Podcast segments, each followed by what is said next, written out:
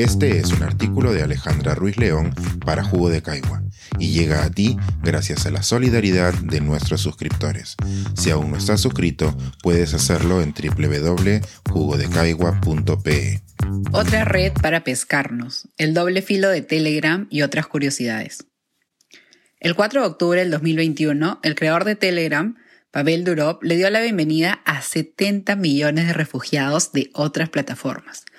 Los nuevos usuarios no habían migrado con la ilusión de crear grupos de miles de personas, ni por la posibilidad de generar chats secretos, ni por ninguna otra de las razones que los profetas de Telegram llevan predicando durante años. El motivo era uno más pedestre, la caída de los servicios de WhatsApp durante aquel día. Como muchos de los nuevos usuarios de Telegram, descargué la aplicación por insistencia a algunos amigos y no la volví a usar más. La razón es que WhatsApp es solo uno de los sistemas de mensajería que uso, junto a Instagram, Twitter, Facebook y los mensajes de texto. Descargar Telegram solo sirvió para llenar la memoria de mi teléfono. Mi experiencia tal vez sea la de quienes evitamos acumular aplicaciones. Sin embargo, no se puede negar el protagonismo que ha adquirido Telegram en los últimos años. Según información de la compañía, la aplicación cuenta con 500 millones de usuarios activos por mes y es una de las 10 más descargadas del mundo. Como ellos indican, uno de sus principales atractivos es poder crear grupos de 200.000 personas y canales para compartir información. Según ellos, es como combinar los SMS con el correo electrónico, pero realmente es como combinar mensajes con Twitter y con los grupos de Facebook. Lo que más me llama la atención de Telegram no son sus propiedades, sino quién está detrás de ella y los usos que se le está dando. En la página de preguntas frecuentes de Telegram encontramos un grupo de preguntas que guían a los nuevos usuarios y otro grupo de preguntas que presentan la perspectiva de Telegram respecto a las preguntas controversiales de las redes sociales. A la pregunta de quién está detrás de Telegram, ellos responden que son los hermanos Durov. Pavel apoya de forma financiera e ideológica y Nikolai de forma tecnológica. Confieso que leer la palabra ideológica en una web de tecnología hizo que derramara el café sobre mi teclado, y no por asombro, sino por sinceridad.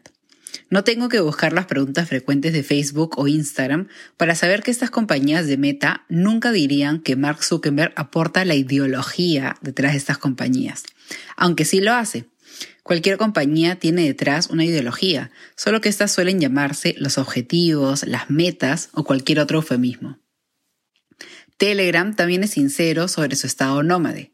Aunque la compañía inició en Rusia, está pasado por diferentes países hasta ubicarse en Dubái, y no dudan en aclarar que volverán a mudarse si las regulaciones cambian en este país. Más allá de las particularidades de la aplicación y sus creadores, Telegram es una plataforma interesante por los usos que se le dan. Desde su creación en el 2013, Telegram no ha estado exento de controversias. Desde el 2018 hasta el 2020, Telegram estuvo prohibido en Rusia por negarle el acceso a los servicios de inteligencia rusos a las conversaciones de ciertos usuarios, particularmente grupos de oposición. A pesar del bloqueo, Telegram logró mantenerse accesible durante todo ese tiempo, escondiéndose bajo otras plataformas. Telegram también se convirtió en el principal canal de información en Bielorrusia, donde los principales medios de comunicación están influenciados por el gobierno de Lukashenko y los medios independientes perseguidos. En este escenario, Telegram surgió como una plataforma libre de control estatal, siendo fundamental no solo para compartir información, sino para organizar las multitudinarias marchas que se dieron el año pasado. Bielorrusia no es el único país donde Telegram es una plataforma usada para cuestionar a los regímenes autoritarios. Otros ejemplos son Hong Kong e Irán, y en este último país la aplicación está bloqueada por el gobierno. Sin embargo, las mismas características que hacen a Telegram una plataforma idónea para evadir a gobiernos autoritarios también la convierte en una herramienta de desinformación y de interés para grupos extremistas.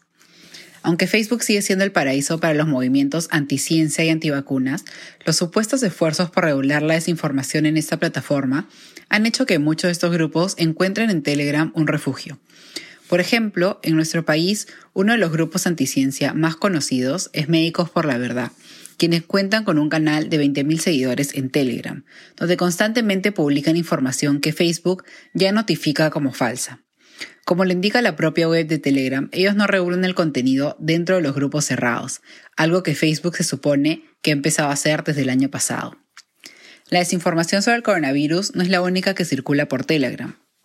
Mientras la tensión entre Rusia y Ucrania se incrementa, algunos medios señalan a Telegram como el principal canal de desinformación para desestabilizar al gobierno ucraniano y compartir información pro-Kremlin. Según los expertos, el posible conflicto no solo será militar, sino también será híbrido, donde la desinformación y los ciberataques ya preocupan a la comunidad internacional. Lo cierto es que tanto Telegram como Meta Facebook adolecen de los mismos males, la falta de regulación y una fe ciega en la democratización de la tecnología. Más que ser una competencia de la otra, ambas plataformas se alimentan entre sí. Meta siempre podrá reprochar cómo los gobiernos le exigen más regulación, mientras que Telegram logra escaparse de estas solicitudes. Y Telegram siempre podrá darle la bienvenida a los refugiados digitales de Meta, ya sea por defenderlos de gobiernos autoritarios o por arropar a personajes autoritarios de los gobiernos. Este es un artículo de Alejandra Ruiz León para Jugo de Caigua y llega a ti gracias a la solidaridad de nuestros suscriptores. Si aún no estás suscrito, puedes hacerlo en www.jugodecaigua.pe.